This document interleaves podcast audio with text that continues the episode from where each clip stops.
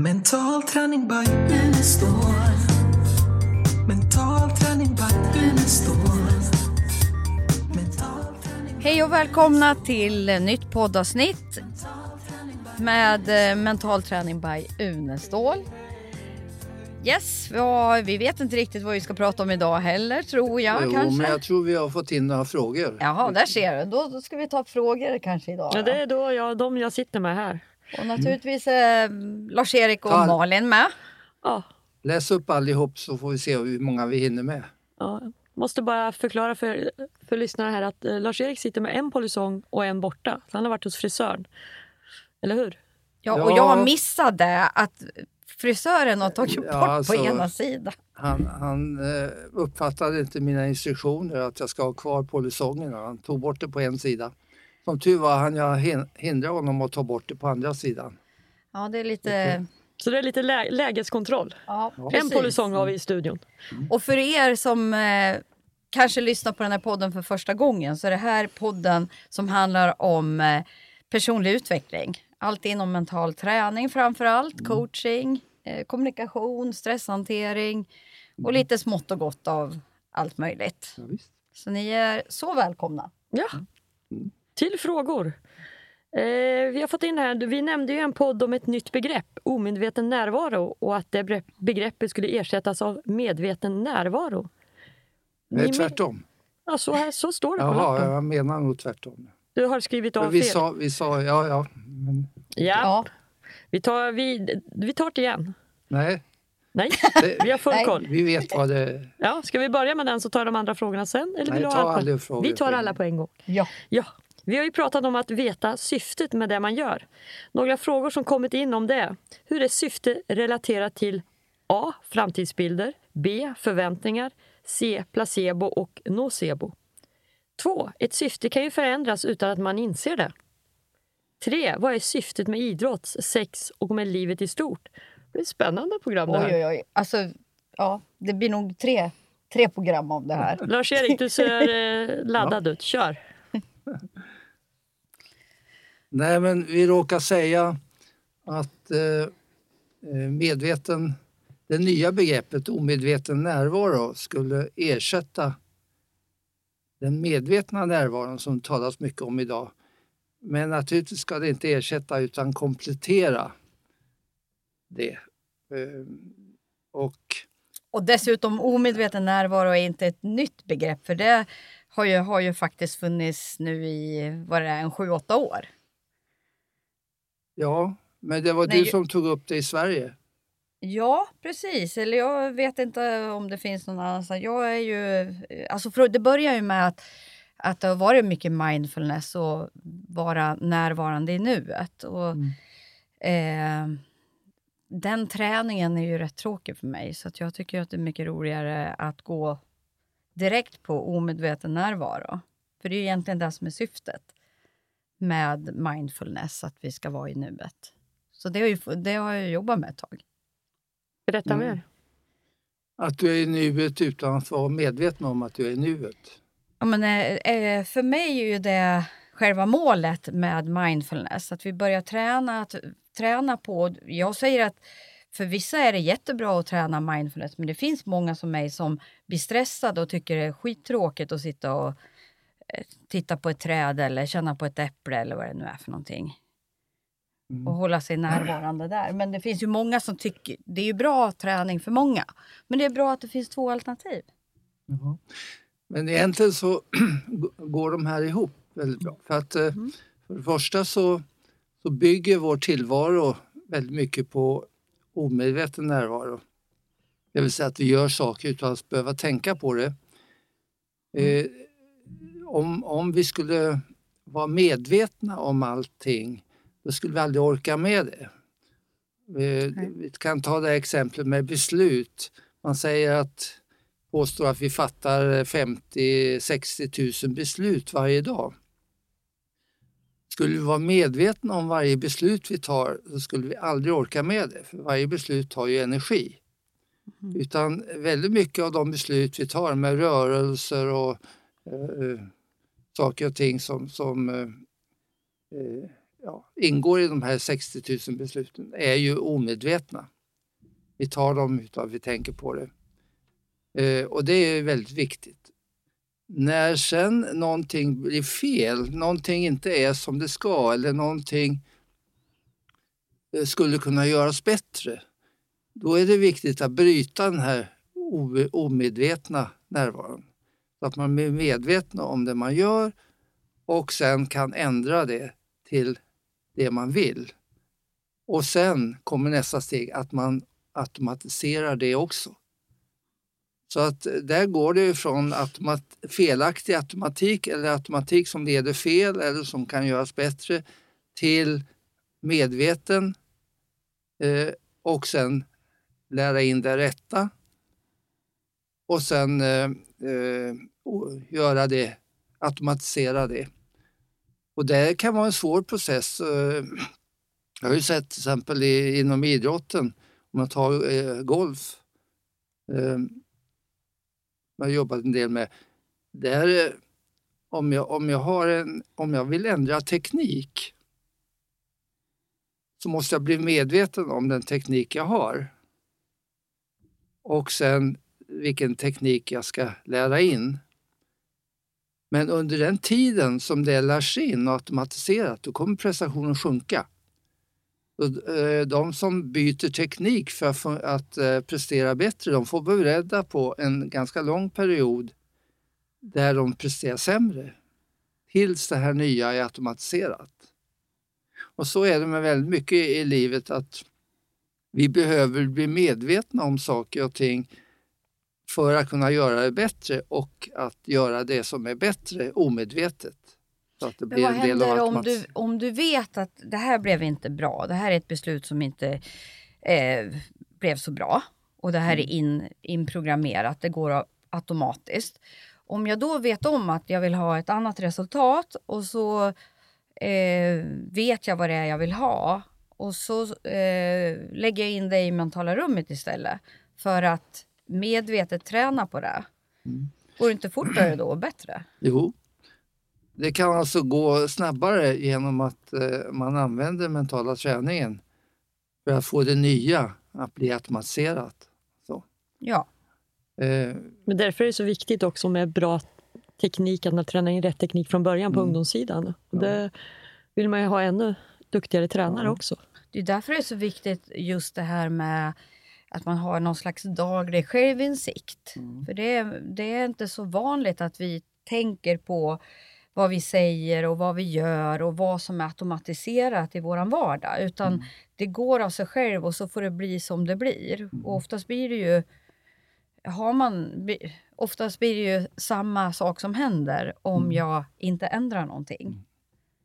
det är, ibland så när man försöker lära ut någonting nytt, eh, eller någonting som man inte vet, då, stannar man ofta vid att man lär ut det utan att träna in det så att det blir automatiserat. Och då, eh, då fungerar det inte särskilt bra. Om man tar till exempel eh, eh, när man går på, eh, ombord på ett eh, kryssningsfartyg så samlas man eh, Eh, för att man ska gå igenom vad händer om det blir en olycka. Vart ska jag gå? Eh, vilken livbåt ska jag ha och så vidare. Eh, och det kan räcka hos vissa som då i, i, den, i en, en nödsituation kommer ihåg och vet vart man ska gå. Men hos många så fungerar det inte därför att man blir så stressad och rädd när det händer att det här, de här instruktionerna försvinner. Mm. Eh, och det är först när man har tränat in det så att det blir automatiserat, det är först då det fungerar. Eh, jag brukar ju på stresskurser ta exemplet då på vad är skillnaden mellan när man sitter i en biosalong och det börjar brinna. Eh, man blir väldigt rädd och eh, det gör att man lättare brinner inne. Varför det? Jo, eh, plötsligt ska man ta beslut fundera på och planera, hur kommer jag ut? Och den förmågan den försämras mycket fortare vid stress. Om jag är ute i skogen och möter en, en björn, som ju är ganska vanligt här nere i Örebro, då, Just på stan. eh, och jag blir väldigt rädd och börjar springa, då kan jag orka springa fortare och längre än om jag inte hade blivit rädd. Så här hjälper rädslan mig att fungera bättre. Och då brukar jag fråga, vad är skillnaden mellan de här två situationerna? Jo, skillnaden är att den sista situationen, där använder jag en automatiserad funktion, nämligen springa. Jag behöver inte tänka på hur springer jag, utan jag bara öser på. Och då, då eh, kan rädslan alltså bli en hjälp. Medan i första situationen där jag måste tänka på och bli medveten om hur jag gör, så försämras man. Så att eh, vi behöver automatiken. Och det är därför så viktigt att automatisera och bli omedveten närvaro, eh, omedveten närvaro om saker och ting som fungerar bra. Mm. Att man inte gör det till medvetet. Och det såg vi ju, eh, jag tror jag nämnde i, när vi pratade om historien om mental träning, att eh, när jag började jobba med landslagen och frågade hur många som upplever flow så sa eh, alla egentligen att ja, tyvärr inte, har jag inte flyt tillräckligt ofta. Det kommer då och då och jag vet inte när det kommer. Och när det kommer kan det försvinna lika fort. Och sen sa man någonting som blev eh, en väldigt viktig sak när jag började forska omkring flyt, nämligen om jag blir medveten om att jag har flyt, då försvinner det. Så eh, när jag har flyt så vet jag inte om det förrän efteråt, att jag hade flyt. Så själva medvetenheten om flyt gör att flyt försvinner. Och så är det med rätt mycket, att man kan eh, när man går ifrån den här omedvetna närvaron till en medveten närvaro så kan eh, det försämras. Eh, så eh, vi behöver komplettera, det är därför jag sa det, vi behöver komplettera den här medvetna närvaron för att mycket av det man gör i mindfulness är jättebra. Mm. Att man blir medveten om saker som, som ger mig mera än det jag... Jag menar, det här med den vanliga övningen som vi har med också i, i vår mindfulnesskurs. Att man får bestämma träff med sin fru eller man på en restaurang och sen uppleva att man träffar den personen för första gången. Det gör ju att man kanske ser eh, den andra på ett nytt sätt. Oh shit, det ska vi inte göra. Då, kan- Nej, men men kanske lite alltså- omedvetna kickar in och säger oj, oj, oj, Ja, här ska vi nog inte gå in i. Han har ju förändrats, en pol- polisson. Ja, Nej, precis. men, eh, att, att uppleva saker som barnet gör för första gången Mm. igen, det kan vara en, en stor upplevelse för många människor. Så att väldigt mycket i mindfulness är jättebra. Eh, eh, Ja, Men idrotten- samtidigt så är det viktigt att behålla den omedvetna närvaron av saker som är bra. Men där behöver man göra inventeringar. Vad är det som fungerar bra? Vi gör, det mesta vi gör på en dag är ju antagligen programmerat rätt så bra. Liksom, vanliga vardagliga saker som vi gör är ju inprogrammerat. Mm. Att vi reser oss upp och vi klär på oss, vi kokar kaffe och vi bromsar vid rödljus. Allt det här är ju automatiserat vilket spar enorm energi Mm. mot om vi skulle behöva tänka på det. Mm. Eh, så vi behöver ju liksom göra inventeringar vad som är bra. Ja, Eh, precis. men där tänker jag att där kommer det ju in också om vi säger, man ser om jag blir, börjar har självinsikt och börjar fundera på vad jag har gjort bra idag, och vad jag har gjort mindre bra idag. Då, då är det ju viktigt att jag har en slags eh, inställning till feedback också. Eh, eh rätt inställning till feedback, eller den bästa inställningen till feedback så jag inte börjar klanka på mig själv. För det är ju, utan att jag kan vara objektiv när jag, när jag har självinsikt att det här gjorde jag mindre bra, det här kommer jag kunna göra mycket bättre. Eh, och då gäller det ju liksom att bara vara objektiv och inte börja tycka att, liksom, att man börjar klanka på sin självbild och andra saker. Som många gör, tyvärr. Ja. Men där är det ju jätteviktigt att eh, man samtidigt tittar på det man gör bra. Väldigt Ja. många människor tittar ju mest på det de inte gör bra. Ja, Så att man, och eh, när man tittar på det som man inte gör bra så kan man se det på ett annat sätt. Mm. Jag gör det på det, på det här sättet och det är, det är okej men jag skulle kunna göra det ännu bättre. Mm. Då behöver man inte klanka på sig själv utan då har man den här modellen som vi jobbar så mycket med efter med ständig förbättring. Mm. Man accepterar utveckling. att man gör så här men eh, jobbar samtidigt med att kunna göra det ännu bättre utan att man behöver klanka ner på det man gör. och den känns ju väldigt viktig n- om man börjar jobba med självreflektion. Mm. Så att man ser det mer objektivt. Jaha, eh, jag fick inte önskat resultat. Mm. Vad kan jag göra annorlunda? Mm. Just nu så använder jag de resurser som jag är medveten om och gör mitt bästa. Mm. Eh, Och det och det är med- tillräckligt bra, men Mm. det, det kan alltid bli bättre. Mm. Och det här med, vi har sysslat med några, ett par gånger nu, med eh, att veta syftet med det man gör. Det är ju ett sätt att titta på eh, det jag gör, är det saker som skulle kunna göras bättre genom att bli medveten om syftet och eh, på det sättet kunna ändra det jag gör nu omedvetet till att, Mm. att eh, det blir medvetet och sen blir omedvetet igen, det nya, när Mm. man har upptäckt syftet för det man gör. Mm. Och där, eh, Det är ju viktigt i idrotten med, med syftet. Liksom, varför gör vi det här? För Ja. att omsätta det och ha det till match. det är intressant du säger för att nu, eh, i, i, nu när vi har pandemin och inte har några del, eh, till exempel eh, deltagare eller åskådare på fotbollsmatcher och ishockeyn och så, då kan man börja fundera på vad, vad syftet är med idrotten. Och tittar man på det här med att eh, man frågar ett lag då vad, vad syftet är med en match, ja det är ju att vinna matchen då. Så i början eh, av den mentala träningen så var det väldigt viktigt att säga då att vinna kan inte vara det eh, har man målet att vinna då så måste man föra över det till ett annat mål för man kan inte förbereda sig för att vinna. Det har ju med hur de andra gör att göra.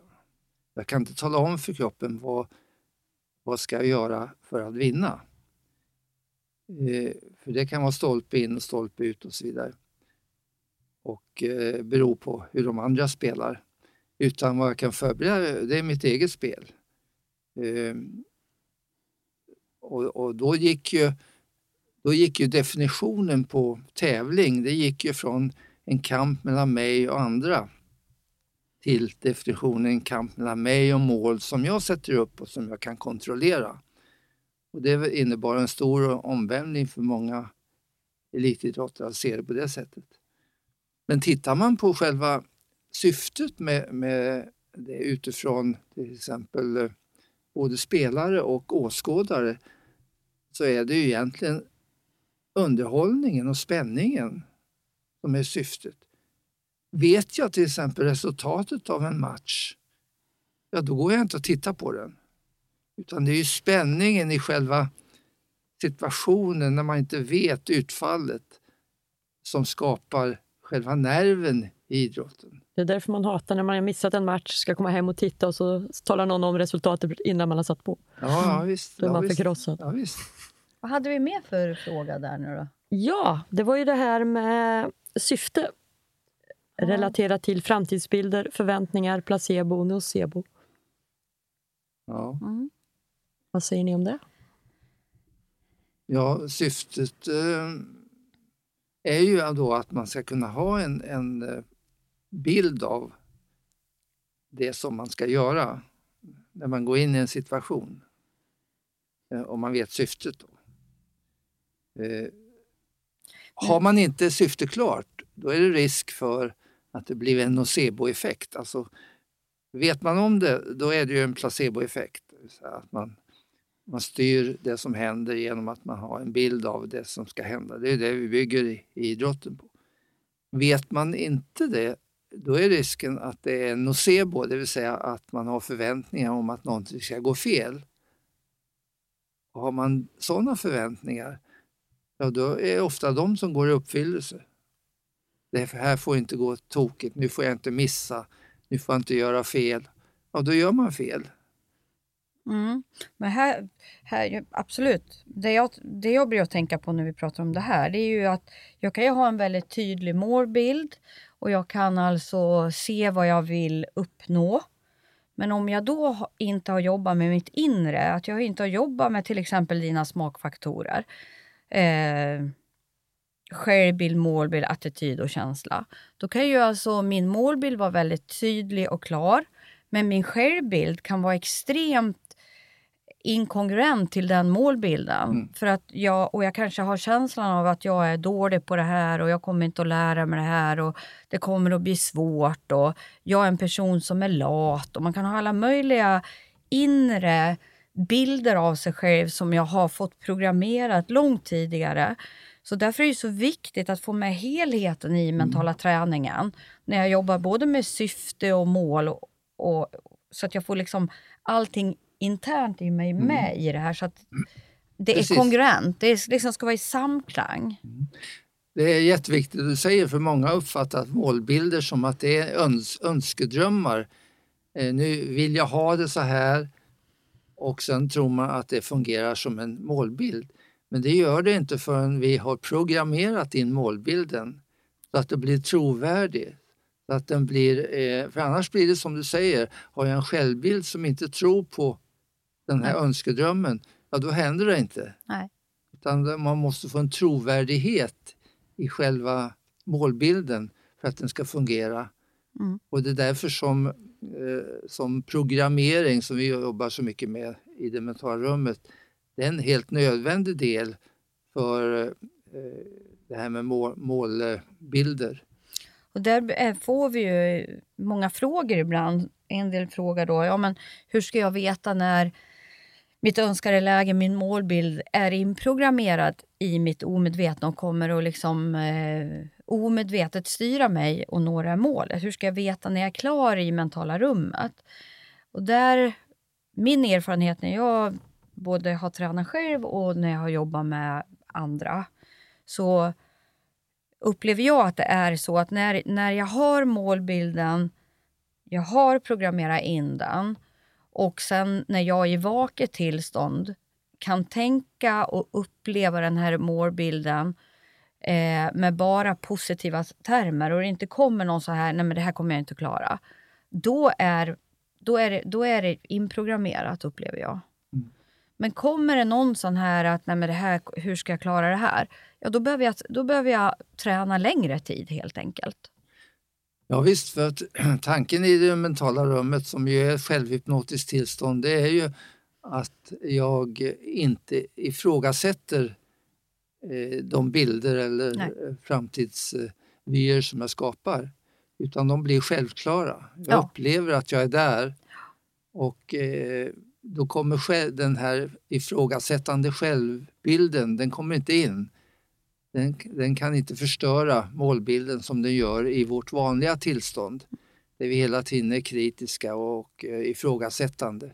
Och det är därför i alla fall jag upplever, min erfarenhet, jag bara pratar utifrån mig själv nu, jag säger inte att det är så, men jag upplever när jag jobbar med enskilda att, att till exempel eh, om jag blir medveten om att jag är rädd för någonting, jag är rädd för en hund till exempel.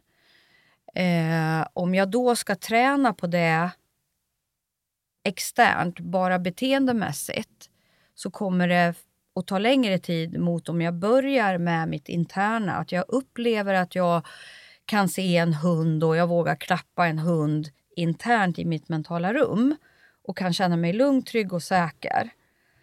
Då blir det lättare att göra det beteendemässigt på riktigt sen. Mm. Eh, så att, och är det så att jag blir rädd i mitt mentala rum, att jag upplever någonting som jag varit med om tidigare, kanske blivit någon hund som har skällt på mig eller att jag till och med har blivit biten. Då går man direkt tillbaks till mentala rummet och så skapar man den här härliga känslan av lugn, trygg och säkerhet igen. Och när jag är lugn och trygg, ja då kan jag liksom flytta iväg ut och uppleva att jag träffar en hund igen. Och så håller man på. Där tror jag också det är oerhört viktigt, det du är inne på, just att när man har gjort det och märkt att det fungerar, då blir man ju ännu mer motiverad att fortsätta med träningen. Och Det är därför man vill att folk förstår att det är en träning Ja. som man måste genomföra för att få uppleva det goda liksom, och de här bilderna. Ja, för det här gäller ju liksom även om du har ramlat av en häst och eh, då behöver du liksom träna på det i först mentala rummet, lugn, trygg och säker och sen förflyttar du ut till olika situationer och så tränar du på det och när, när du har tränat så, så mycket så att du känner dig lugn, trygg och säker när du, när du upplever det här, ja men då brukar det funka på riktigt också. Då ska man fira, som ni brukar säga. Då ska man vi har- fira, absolut.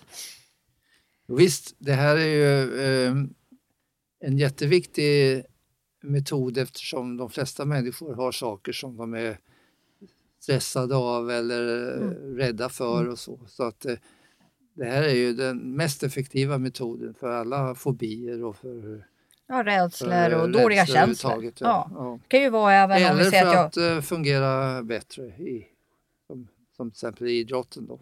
Ja, även jag tänker på, inom stresshantering. Mm. Om jag är en person som har varit, liksom gått in till väggen och är sån här jätterädd att jag ska hamna där igen, så kan jag Mm. ju jobba med det här också i mentala rummet på samma sätt. Det var en fråga om sex, vad säger ni där? Han hoppar över den frågan nu. Han ville ner på nummer tre. Och vad var det med den då? Ja, men vi tar trean. Vad är syftet med idrott, sex och med livet i stort? Ja, men det är en slutfråga. Det var syftet med Det livet. var trean. Men eh, innan där så var ett, ett syfte kan ju förändras utan att man inser det. Ja, just det. Det var en sån fråga. Ja. Eh, och det eh, kan man ju se ibland när... Ja, ni kommer ihåg den gamla historien som man brukar ta när det gäller just det. Hon som eh, var hemma hos en väninna som hade, skulle bjuda på middag och eh, som hade delat upp steken i, i delar när hon stekte den i ugnen. Så hennes väninna frågade varför gör du det? Ja, men det ska man väl göra så. Nej, varför ska man göra det? Istället för att steka he, eh, hela steken i en, en bit. Ja, det, men det gjorde alltid min mamma, sa. Jaha, men fråga din mamma då nästa gång. Då sa mamman, ja men du Mildetid, du vet ju att när du växte upp så hade vi inte så stora stekpannor utan vi var tvungna att dela upp steken i delar. Och då trodde hon att det skulle vara så, sen fortsatte hon att göra så. Mm. Och så kan det bli ibland, man har lärt sig någonting och sen fortsätter man att göra det trots att det ursprungliga syftet har försvunnit. Det är som kulturen som sitter i väggarna. Ja. Och alla borta, de personerna Ja. som har satt den. Så det är ibland ganska intressant att gå igenom då eh, vad, vad, vad, vad ligger bakom att jag handlar på det här sättet. Mm. Vad var syftet från början? Mm. Och sen se, ja men är Den är bra. syftet så idag? Och sen Mm. ändra det då. Mm. Så att det, det är ganska Det intressant. tror jag är också det inventeringar som man kanske behöver göra varje år. Vad är syftet? Vad har jag för föreställningar? Eh, är mina mål aktuella eller har de förändrats? På grund av livet är ju dynamiskt, så att saker och ting kan ju förändras. Jag har varit med rätt så många gånger att jag har mål som, som är gamla mål som, som jag lever efter fast de inte, det finns inget syfte med dem längre. Och, så det har jag börjat coacha i rätt så mycket och det är rätt ofta det, det inträffar. Mm. Om man bara säger hur länge har du haft det här målet? Hur aktuellt är det just nu? Bara Vad var det ursprungliga syftet med sex då? Vad säger ni om det? Ska får, vi du, veta den får det? du ta, Helene. Alltså, varför, har sex, varför skapade Gud människan med en, en, sexapparater? Sexapparater, vad pratar du om? Jag får lite bilder just Ja, vi har ju, Du funderar på. sex bygger ju på... Vi har lite olika sexapparater, ni och, och mig. Och Eh, var det inte så att ursprungliga syftet var just reproduktion? Att vi skulle leva vidare genom att skaffa barn.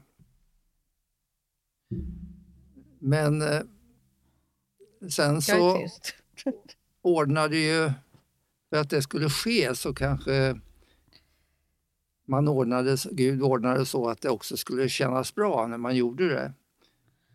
För att få lite, ja, för att verkligen få det att ske. Så då kom det här med njutningen in. Och där har ju ni eh, tjejer någonting annat än vi stackars män. Eftersom ni bara kan eh, liksom ta emot och njuta medan vi stackars män måste prestera. Och så fort det är fråga om prestation på sådana här områden så blir det ju problem. Vilket gör att många män kan få eh, problem med impotens och så vidare. Eh, så här måste man ju då titta på syfte i relation till vägen till att uppfylla syftet. Speciellt för män då. Jag hoppas inte du tänker skaffa några fler barn i alla fall. Tycker vi har tillräckligt många. Jo, jo. Men och där kommer det ju in en sak som vi eh, kommer in på så småningom, nämligen de alternativa kontrollsystemen i, i mental träning. Där, eh, där själva ansträngningen, viljemässig ansträngning kan ha motsatt effekt. Och det, det finns många områden där när man försöker, när man anstränger sig så går det tvärtom. Mm. Samma sak med sex. Eh, Får någon problem med, med eh, impotens så leder det ofta till att man jobbar och sliter och anstränger sig ännu mer vilket gör att det går ännu sämre. Så här har vi återigen själva mentala träningens bild, eh, bildspråk, nämligen bilder som, som kan lösa det. Men det här gäller ju andra saker också än bara män. Och, eh, potens. Ja, ja. Liksom. Det finns ju kvinnor som Det- är frigida. Det finns... Eh, eh, det finns eh, det men, det det om man är märks barn. inte så mycket hos kvinnor som hos män så Nej, det kan bli större om. Men eh, just att det är bilden och upplevelsen. Jag vet, vi gjorde försök i, i, i Stockholm på Allmänna BB i samband med eh, när vi jobbade med mental träning för förlossning. Så eh, han som var överläkare där, han var också mycket intresserad av, av eh, att använda mental träning och hypnos för sexuella problem. Mm. En, en dråplig historia var förresten att det kom en, en, en man som eh, hade eh, impotens och han använde mental träning då för att eh, bota honom, göra honom bra. Sen tre månader senare så kom hans fru till Arne och sa kan du, kan du inte ta tillbaka problemet? Okej. Ja, ja. Men en sak vi gjorde där, det var att visa till exempel eh, en kvinna kan få orgasm utan någon fysisk närvaro. Bara genom eh, att man i mental träning skapade en upplevelse så kom man orgasm. Det hade ju inte med den fysiska närvaron att göra. Så just kopplingen mellan den fysiska och den mentala är oerhört viktig i sex. Och tittar man på syftet då så är ju det någonting mera kanske än, än, än bara att skapa njutning åt mig själv. Syftet måste ju också vara att skapa en bättre samvaro med den man har sex med. Så att det blir eh, ett, ett ytterligare syfte, inte bara egen njutning utan njutning för bägge två. Skapa en bättre relation eh, mellan varandra. Och där är ju då till exempel eh, vissa former av sex som tantrasex och så. Det är inte det själva utlösningen som är, är målet utan det är samvaron. Eh, väldigt intressant att fundera på. För Du, då du tittar håller på att bli som Dr. Ruth nu. Du har tagit över det hela. Jag känner mig liksom... Vi kan ha mental blir- träning till allt. Jag tror inte hon, hon lever längre. Det får bli liksom Dr. Unestål som tar över alla Ja, ja. sexproblem. Ja, Ja. Nej, men, eh, det är intressant att ha med det här Ja, ja, eh, men det är ju syf- viktigt. syftet, Det är eh, jätteviktigt. när det gäller allting. Det är ju, det är ju en... Det vi, eh, hinner vi med det här med syftet med livet? Det gör vi inte. nej, den får vi ta nästa Vi gång. får ta det nästa gång. Ja. Det är ju jätteintressant. Det Yes. intresserar de flesta Syftet frågor. med livet är rätt intressant tycker jag. Ja, det kan bli rätt stora frågor. Ja, men den är ju Nej, viktig. absolut. Vad är syftet Okej. egentligen? Då tar vi en gång till med syftet. Ja, det får vi göra. Och då kan man ju säga, har ni några frågor kring, Ja. kring det, Ja, syftet med livet, det. så skicka in till fragor.unestal.se. Jättebra. Ja, men då avslutar vi här då. Och tack för eh, att ni lyssnar och ha det så bra. Jajamän. Mm. Hej då! Hej då! Mental träning by Unestål.